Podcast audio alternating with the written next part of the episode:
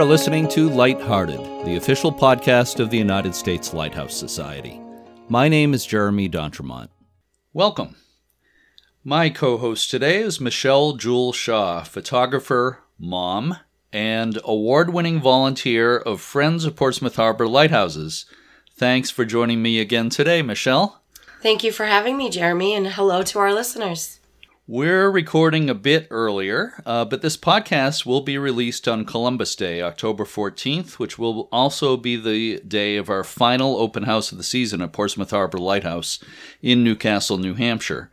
The special Columbus Day open house is dedicated to Friends of Flying Santa, the organization that is keeping a tradition alive that goes back to 1929. Today, the Flying Santa visits Coast Guard stations by helicopter as a way of showing gratitude to Coast Guard personnel and their families for the important work that they do.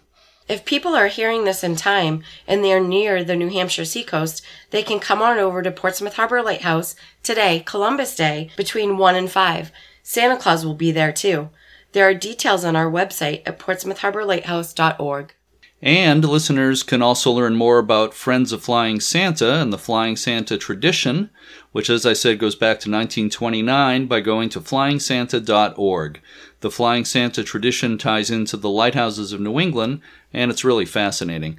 Later, I want to devote at least one episode of this podcast to the Flying Santa, but today we're concentrating on the oldest light station in the United States, Boston Light and I'm pleased we're featuring an interview with the keeper of Boston Light, who also happens to be the only official lighthouse keeper still employed by the federal government in this country. Michelle, please help me tell our listeners about Sally Snowman.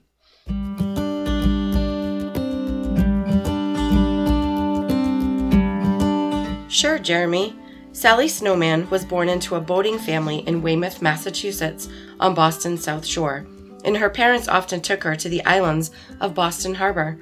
After graduating from college, Sally joined the Coast Guard Auxiliary. Sally met Jay Thompson during Coast Guard Auxiliary training. Once, when they were in a boat passing Boston Light on Little Brewster Island, Sally remarked that she had always fantasized about getting married there. Jay immediately replied, Let me know when you want to do it. A year later, they decided to set the date. On October 8, 1994, Jay and Sally went out to Little Brewster Island on a friend's 32 foot sailboat named True Love. The 22 guests arrived on one sailboat and two powerboats. Just a month after their wedding, Sally and Jay went back to Little Brewster to do their first lighthouse duty as auxiliarists. Researching Boston Light's past became another passionate pursuit. The book Boston Light, A Historical Perspective, published in 1999, was the culmination of five years of research by Sally and Jay. The almost 300 page book is the most extensive ever published on America's first light station. Sally and Jay also wrote a book on Boston Light for Arcadia Publishing's Images of America series in 2016. In 1989, the U.S. Coast Guard was planning for Boston Light to be the last light station in the United States to be automated and destaffed. Congress, at the urging of Senator Ted Kennedy, mandated that the station be operated and staffed permanently by the Coast Guard. In 2003, the active duty Coast Guard personnel that had been assigned to the island were relocated to meet the needs of Homeland Security, and Sally Snowman was named the new keeper. She became the first civilian keeper since 1941 and the first woman keeper in Boston Light's long history, which stretches back to 1716. In 2018, for her sustained dedication and outstanding achievement at historic Boston Light Station, and for perpetuating our time honored lightkeeping heritage, the American Lighthouse Foundation presented Sally Snowman with the Keeper of the Light Award. I've known Sally for quite a few years, since before she was a lighthouse keeper. I had the chance to sit down and talk with her a few weeks ago. We covered a lot of ground, and I don't want to shortchange our listeners, so I divided our interview into two programs. We're going to hear part one today and part two next week. Let's listen to part one of my conversation with Keeper Sally Snowman now. I am here with Sally Snowman. Sally, thank you so much for joining me here today. And let me mention also that your husband, Jay, is also with us. Jay, thanks uh, also for joining us today. And it's an honor, Sally, uh, to know you. I've known you since the 1990s, and you've certainly made a great contribution to Lighthouse history. So, again, thank you so much, Sally and Jay, for being with me today. Sally, you first visited Boston Light when you were very young uh, with your dad. Is that right? And can you tell us about that? Uh, that is correct. At the time, my dad was a Coast Guard auxiliarist, mm-hmm. and that's part of our story too, how this all began with the Coast Guard Auxiliary. So when my dad was um, the Commodore for the auxiliary uh, in, in 1960 and 61, he arranged for a rendezvous at Boston Light. So uh, we went out there, anchored the boat, rowed onto the beach, stepped out of the dinghy, looked up at the tower, and said, Daddy, when I grow up, I want to get married here. I was 10 years old. And in 1994, that happened. Jay and I got married out there. Uh-huh. And so, uh, growing up in Boston Harbor and taking cruises around the harbor all the time. One of the pleasure cruises we do is we go and see Boston Light, Graves Light, go down to Minot's Light. Boston Light was always my favorite. I always had visions of what it was like to grow up at Little Brewster Island. In 1960, the children came off the island, so I wasn't even aware that at one time families were there. Uh, it, but it just uh, that whole romantic lighthouse keeping piece. What would it be like to be a lighthouse keeper's wife or daughter?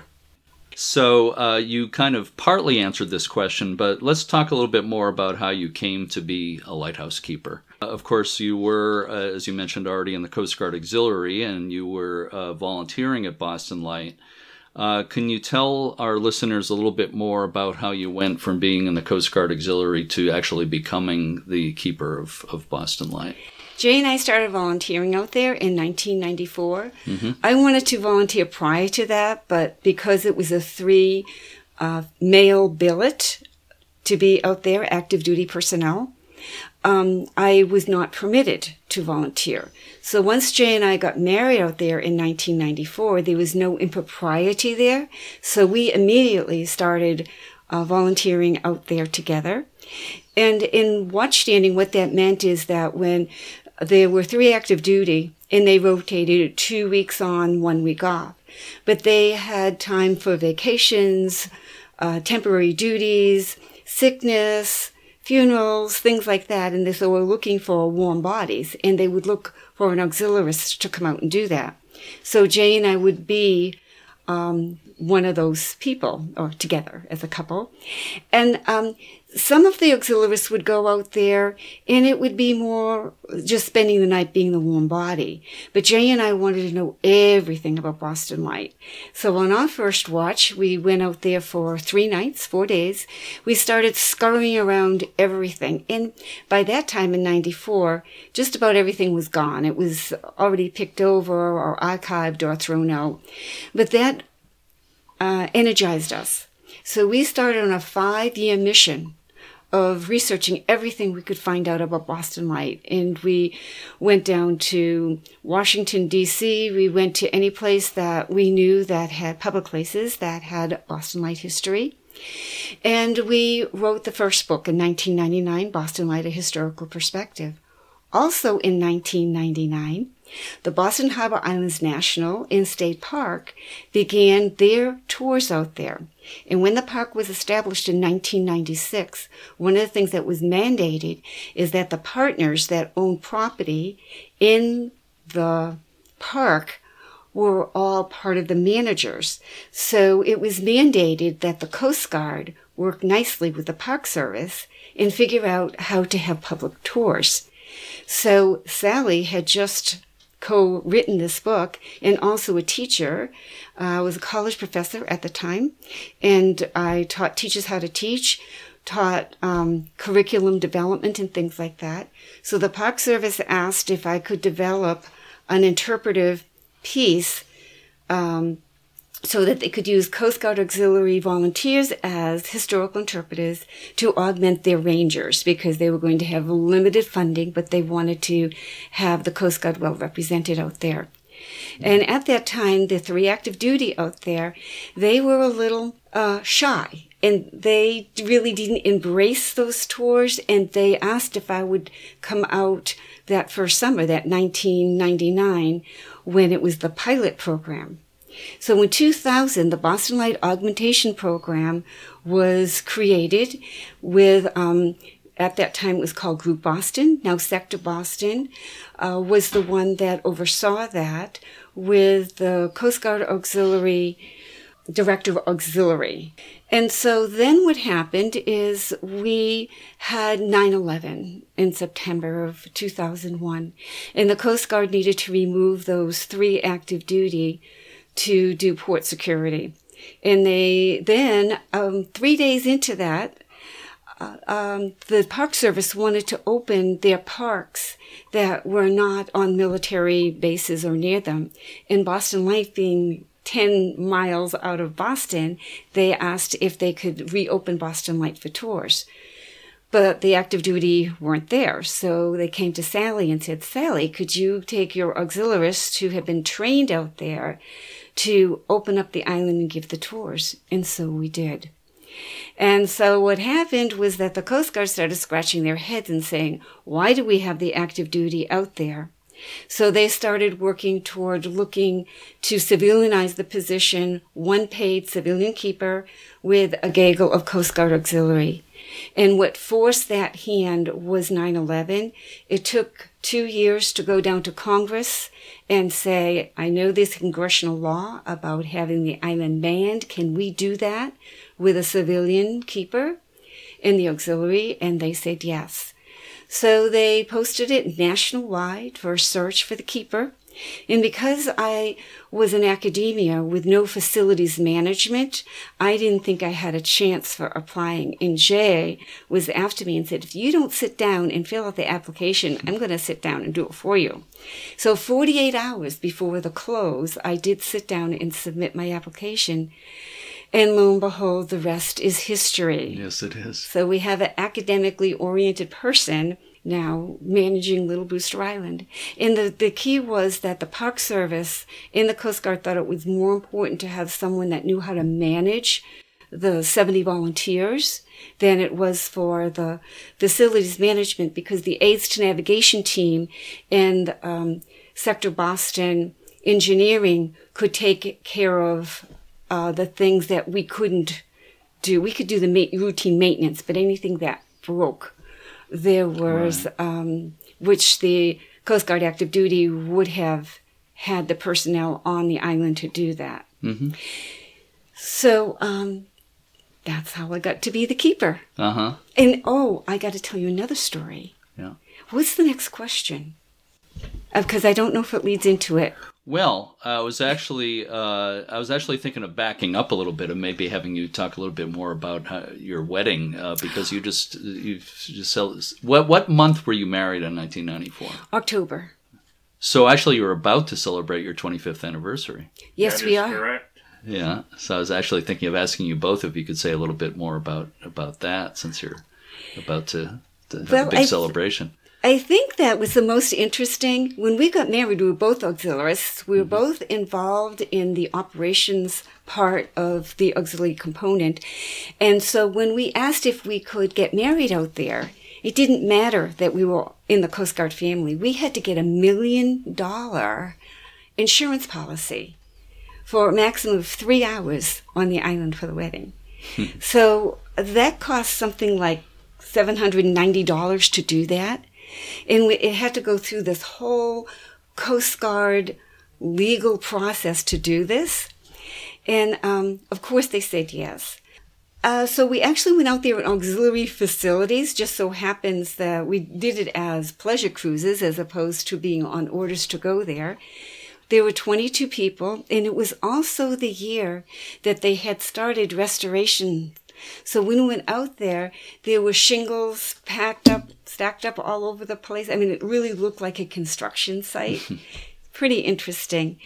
And um, so we went out there. We had the ceremony on the grounds, and then those who wanted to had the opportunity to climb the tower.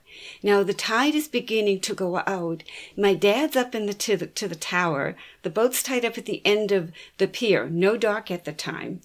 And so um, I go down the ladder onto the boat, throw my flowers on the back seat, and said, okay, we need to start shuttling people to your boats, come down the ladder. And um, somebody took a picture of me as I'm saying, come on down with my flowers just sort of hanging on the back of the seat. And that was Jay's most favorite wedding pictures. That was the one that he had hung in his it office. caught Sally. That's who she was.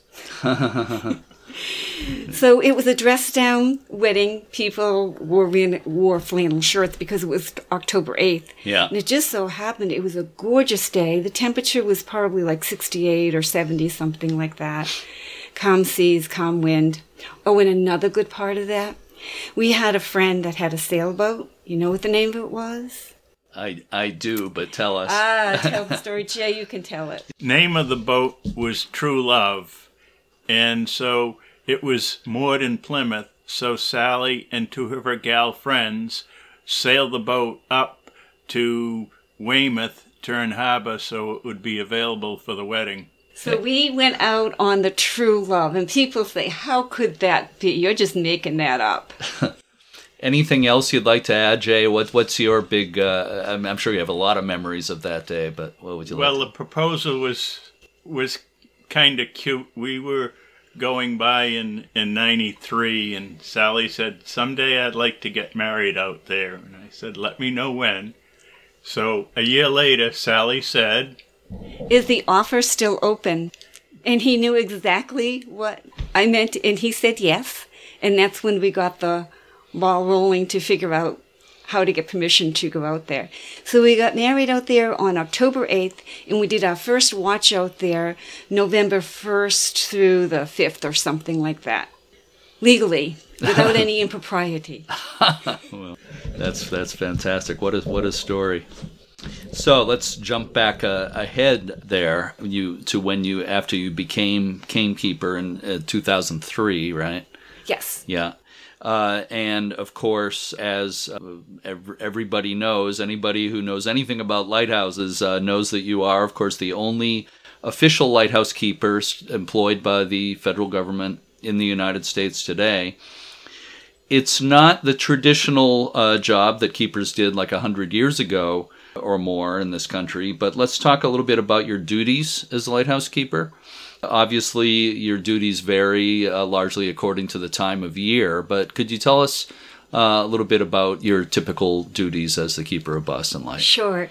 And I'm going to back up just a little bit more. Mm-hmm. What was happening in um, 2003 when they hired me, they were considering um, having the Park Service take over Little Brewster Island. Yeah. And so when I got hired, I got hired as a temp. So my joke is I have been a temporary keeper of Boston Light for 16 years.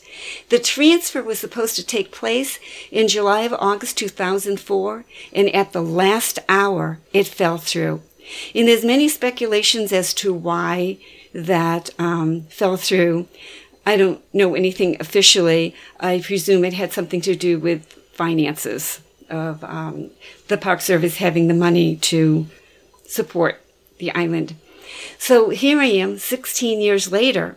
So when I got hired, the the um, because it was supposed to be an 18 month to two years job, the focus was keeping the um, the volunteer component going, keeping the watches at Boston Light, training the assistant keepers, um, and the watches were Sunday to Wednesday or Wednesday to Sunday, so they had to stay overnight.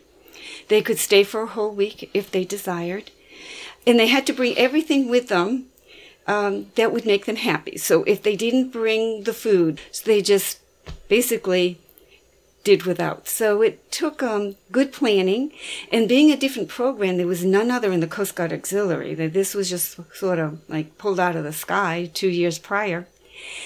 Um, and then there was the historical interpreters that would be working with the Park Service, coming out with them to give the tours. And then the third component was maintenance for those that had already skills so that if we had auxiliaries that were carpenters, painters, electricians, we could get them um, approved through Sector Boston so that they could do work out there. And again, this was just primarily in the short term. So it sort of evolved now over the 16 years of what I've done.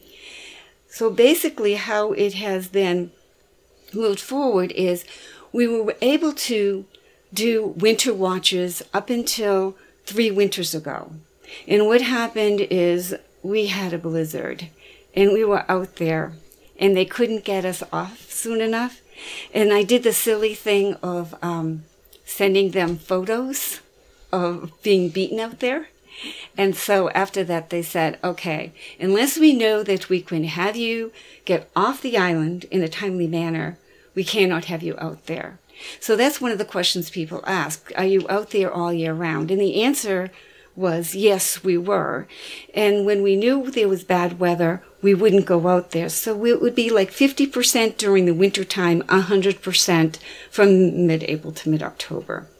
So things have shifted since I'm not going out there in wintertime. Mm-hmm. So um, I've expanded the outreach program. So I do a lot more in the wintertime. I do my best to, to book places at schools, Boy Scouts, Girl Scouts, senior centers, library, historical societies, things like that. Mm-hmm. And then um, I do get a lot of interviews. I do a lot of writing and um, then work with the Park Service in planning the next tour season, do the training, onshore training in the wintertime, so when uh, April comes, we can just be off and running. And the t- Park Service tours typically begin the end of June, so we're off and running with that program too. Right. So my job is extraordinarily eclectic. I really never know when things are going to come up and if the Coast Guard needs a representative of the Coast Guard and it has lighthouse or waterfront type of things, they'll send me. So you got to be the keeper, obviously, for the 300th anniversary celebrations in 2016. What was that like? Oh, that was amazing. It was exhausting. I couldn't believe how tired I was when the whole season in October, in the middle of October, is when we switched into our off season mode. And um, I was just, I just literally collapsed and slept for days. and it was um, a three and a half year buildup. We had been planning this for years. But then things don't start clicking until just before.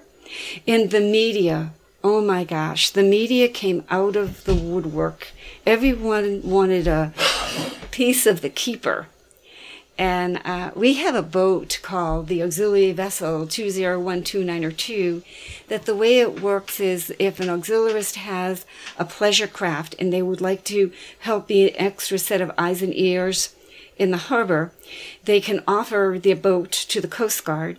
They get official orders with signboards that say U.S. Coast Guard Auxiliary Patrol and we get reimbursed for fuel.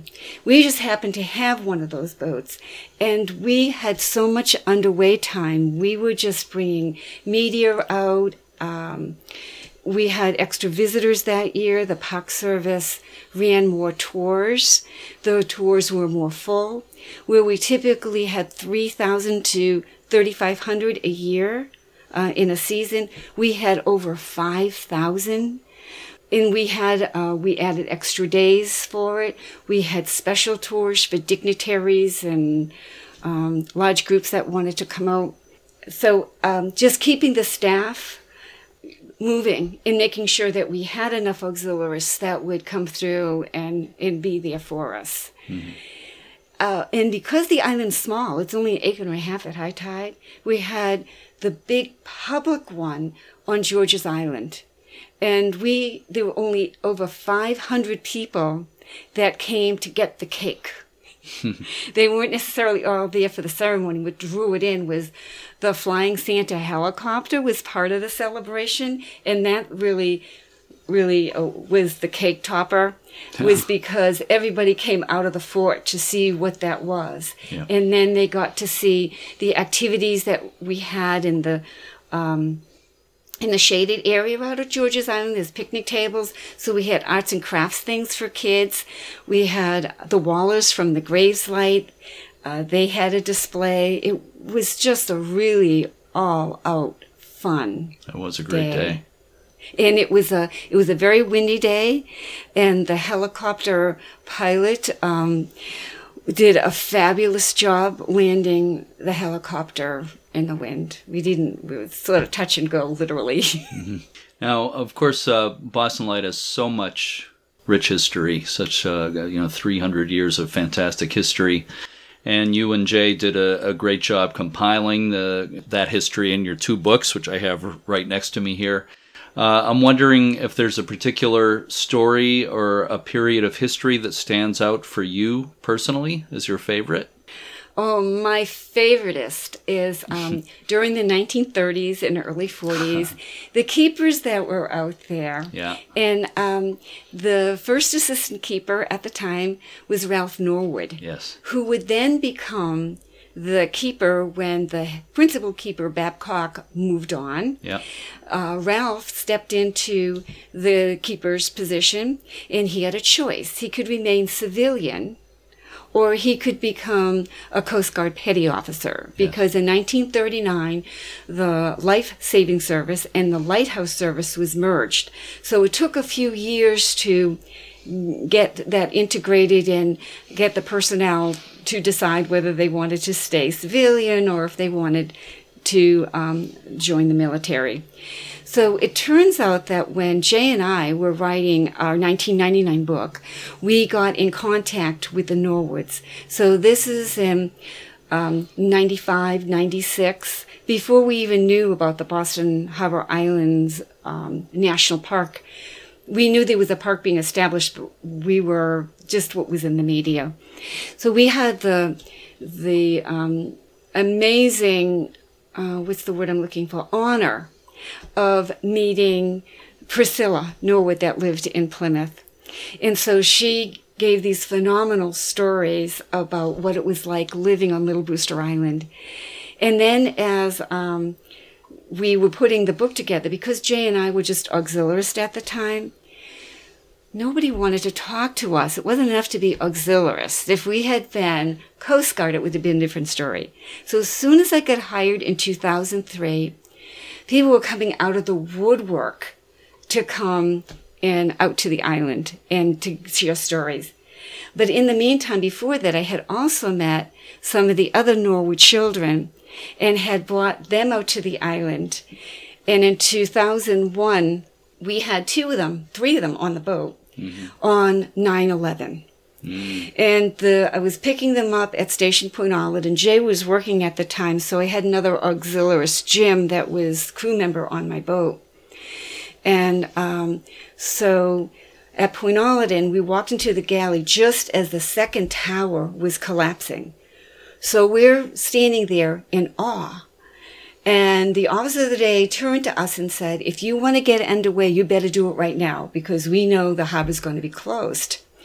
So we got underway on the boat to go out to Boston Light. The time we got there, the harbor had been closed, and the two active duty that were out there were told to lock the place up. They were going to be taken off the island to do port security in Boston. So when we got there, the keeper out there said, You can't land. I'm going, Okay. So I turn to the ladies and say, Well, let's do a harbor tour. So we did, um, we went around by graves and we went to George's Island to see if we could have picnic. There were two rangers there. And by this time, there was nothing happening in the harbor. My facility with Jim and these three women were the only moving boat in the entire harbor. No lobstermen, no nothing, no airplanes. It was eerie. So we go to George's Island and ask the rangers, is it okay if we picnic here? Because we can't go to Boston Light. That's been secured. So um, we went there, and I just remember there was a fourth woman, a fourth woman that um, actually drove.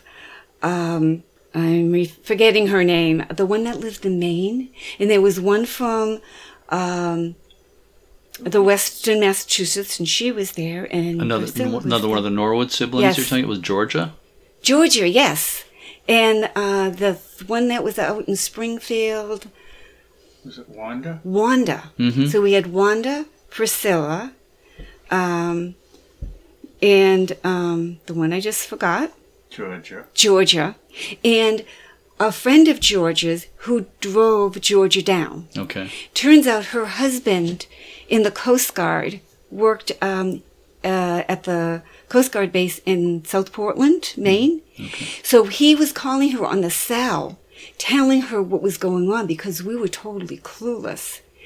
So now we're finished. We were out on the boat for four hours. So we dropped him off at Pemberton Pier because we couldn't go back to Station Point Allerton.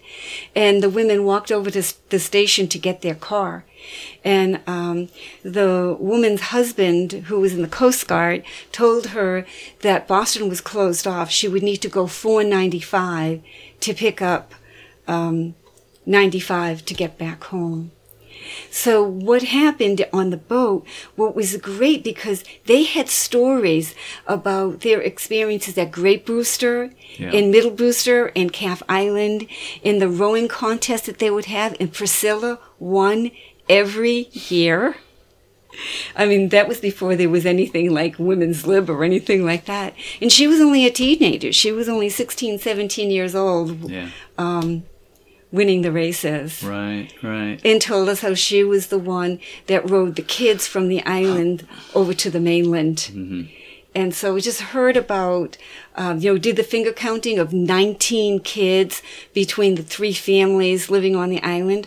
Although the Babcock family, two of them were were older, so they would come for holidays and weekends like that. Yeah. But there was still only three outhouses, Yeah, yeah.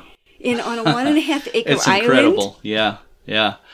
I th- th- what an incredible story that is. I, I don't think I I don't think you ever told me about what happened on on 9/11 with them. That's a, that's an amazing story. Um, It- But it- it's a story that Yeah. that it's sort of emotionally to tell me to tell that story because it was oh my gosh what's happening to us and being disconnected because Yeah. we only had the cell phone of the friend of Georgia who Yeah. drove her down. It would have been an incredible story just uh, spending the day with those people. But for it to happen on that particular day, So they were reminiscing about World Mm-hmm. War II and how the main light was extinguished, but the fog signal was still utilized. And at that time, they had the Boston Light auxiliary light that shined toward Hull Gut Right. to guide the ships that came out of there so they wouldn't hit Toddy Rocks. Mm-hmm. So I mean, it was just an amazing day. Oh, and a and a sort of funny part about it, that the Coast Guard never came and got the two active duty out there. So they called us on the radio to ask us if we would pick them up with the dog Sammy uh, to bring them into Station Point Allerton. The time we got there, the Coast Guard was arriving at the same time we were to pick them up. So we just headed into a, a slow bell into Pemberton Pier to drop the four women off. And we took Sammy home with us. Mm-hmm. Yeah. I met several of those Norwood siblings and their mother, Josephine, you know, back in the early 90s. Uh, and they, they told me some of those stories. Of course, Josephine lived to be 100.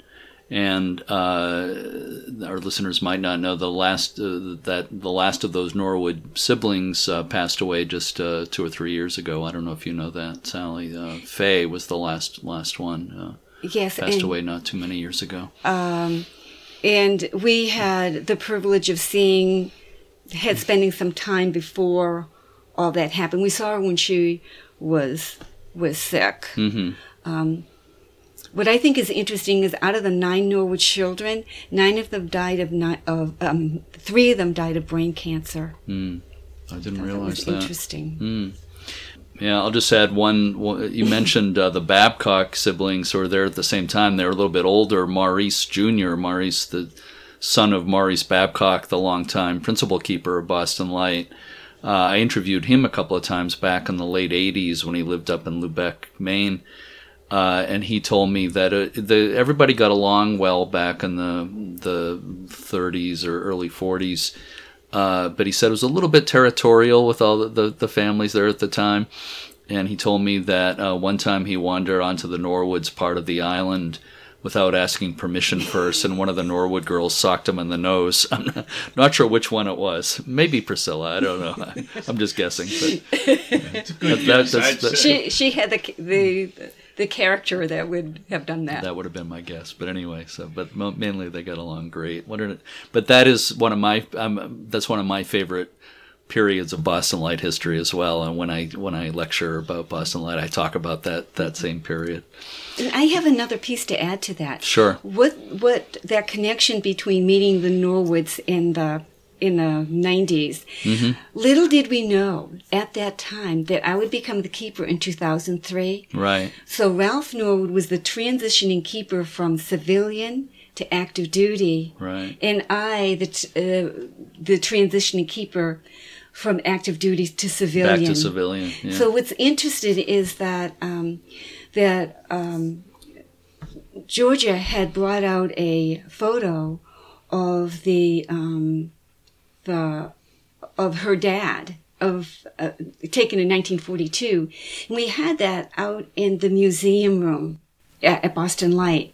And at the time we did that, there was I wasn't the keeper at the time, so I thought that's kind of really ironic. So whenever I look at that picture, there's this um, connection, like there was something out there in the cosmos that synchronicity brought the two families together. mm-hmm. And I'm glad you mentioned Faye because Faye was there too. So there would have been five of them. There would Okay. have been Wanda, Faye, Georgia, Priscilla, and the driver. And so the driver was for Faye and Georgia. Okay. Wow. And we have photos. Uh, those those are very precious photos that I took of them. Oh yeah, absolutely. Oh, that's great. The other thing was uh, when they did get out to the island, you could tell they were, as kids, brought up on the island because here they were in their 70s or 80s, and they were more nimble than many people a generation younger than them. Right. It was like second nature to them. Yeah, they showed us their engravings, and one of them is on the east end of the island where they literally had to lean over upside down and then write it uh, upside down so that you could read it when uh, it was it's very interesting Wow. In our history segment today, we're going to tell you about the tragedy involving the first keeper of Boston Light and about the poem that young Benjamin Franklin wrote about him. The first lighthouse keeper on the North American continent, 43 year old George Worthylake, lighted Boston Light on Little Brewster Island in the outer harbor for the first time on Friday, September 14th, 1716. Worthylake, who was brought up on George's Island in the harbor, moved to the light station with his wife Anne. They had five children, and it appears that their daughters Ruth and Anne lived at the lighthouse with them. Two African slaves named Shadwell and Dinah also lived with the Worthylakes, and also a servant by the name of George Cutler.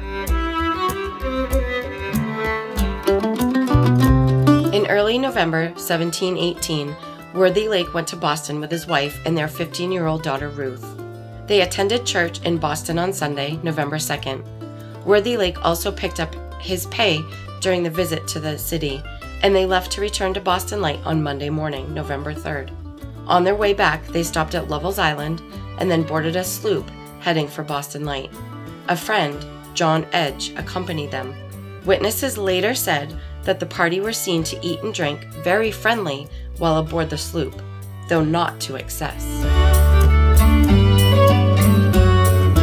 The sloop anchored near Little Brewster Island a few minutes past noon, and the slave Shadwell paddled out in a canoe to transfer the party to the island. Young Anne Worthylake and a friend, Mary Thompson, watched from shore. Suddenly, the two girls on shore saw, quote, Worthylake, his wife, and others swimming or floating on the water with their boat overset, unquote. The canoe, possibly overloaded, had capsized, and all six people, including the servant George Cutler, drowned. George, Anne, and Ruth Worthylake were buried beneath a triple headstone in the Copp's Hill Burying Ground in Boston's North End. Benjamin Franklin, 12 years old at the time, was urged by his brother to write a poem based on the disaster.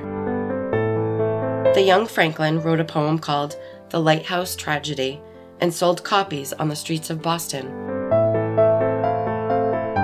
No copy of the poem was known to exist until 1940 when a copy was discovered in an abandoned house on a nearby island by Maurice Babcock Jr., son of the principal keeper of Boston Light. Edward Rowe Snow, a popular historian of the New England coast who lived nearby in Winthrop, Massachusetts, helped him identify what he had found. In the late 1980s, I interviewed Maurice Babcock Jr. at his home in Lubec, Maine. Let's listen to a clip of him talking about the copy of The Lighthouse Tragedy that he found in 1940. And we were up in the attic of this old house rummaging through old trunks and papers and books. And I happened to pick up this piece of paper, and on it it uh, indicated the lighthouse tragedy. And I started to read it, and it uh, it began with the history or a little story of how this particular ballad that was written by Benjamin Franklin was found. And uh, someone scouring the beaches, I forget the whole story now, precluding the ballad itself. I took it home to the island because through Mr. Snow I had, and the plaques that he'd left on Boston Light, I'd heard of George Worthylake. Well, I had no idea who was supposedly had written this thing. Benjamin Franklin didn't mean much to me except he discovered electricity, so they say. So I brought it home to the island and it was laying on my father's desk and Mr. Snow came down to the island on one of his uh, frequent visits and my mother gave it to him, told him I had found it in uh, an old house on Middle Brewster Island.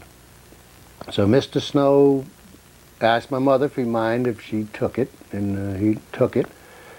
And uh, a few weeks or a month or so later, when we went across to the mainland to get the morning paper, Sunday morning paper, there was big headlines in the paper. Boy finds ancient ballad, and uh, according to the original story, it was the only known existing copy in the world, worth a king's ransom, and it got quite a lot of publicity uh, in the local area.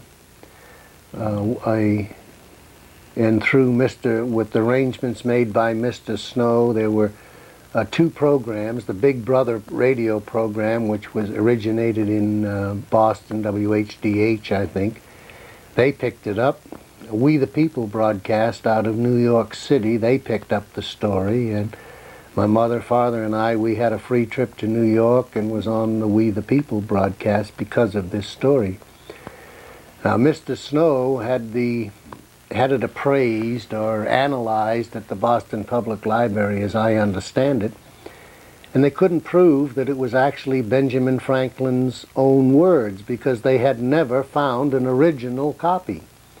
So it became a catch-22. If they ever proved that it was a copy, they'd have to have one of the original, and the only way they know that he wrote this ballad was that he mentions it in his autobiography that he wrote two ballads, one being The Lighthouse Tragedy, and he called them wretched stuff. They weren't much of, of much literary value. But until this day, there's never been a copy of or a, a, original of what he sold on the streets of Boston found. So if they ever find one, they'll prove that what I have is a copy, which will be worth nothing. The original will be worth something. So there's a catch-22 but we keep it to pass on to our kids as uh, just to, to reminisce about. And I have a lot of fond memories uh, about that. Here's an excerpt from the copy of the poem found by Babcock. Quick the prow is upward borne, George in Anne's arms is thrown. Husband, wife, and child together to the chilly waves have gone. Frenzied clasp of wife and daughter, bears the sturdy swimmer down. Save the boat upon the water, nothing of their fate is known.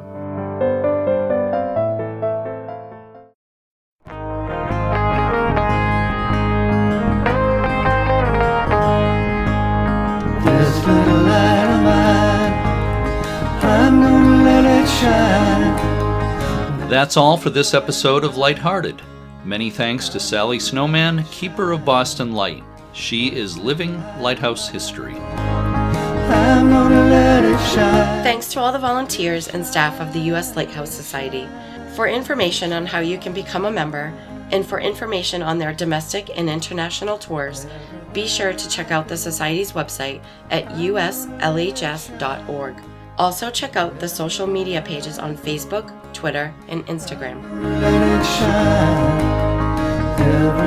Another thing people should check out on the U.S. Lighthouse Society website, if they're not already aware of it, is the Passport Program. The program provides enthusiasts the opportunity to help preserve lighthouses as well as a wonderful way to keep a pictorial history of their lighthouse adventures. Small donations made by passport holders generate thousands of dollars for lighthouse restoration and preservation projects. Go to uslhs.org and click on Fun, then click on Passport Program. You can buy the passports through the website and at many participating locations.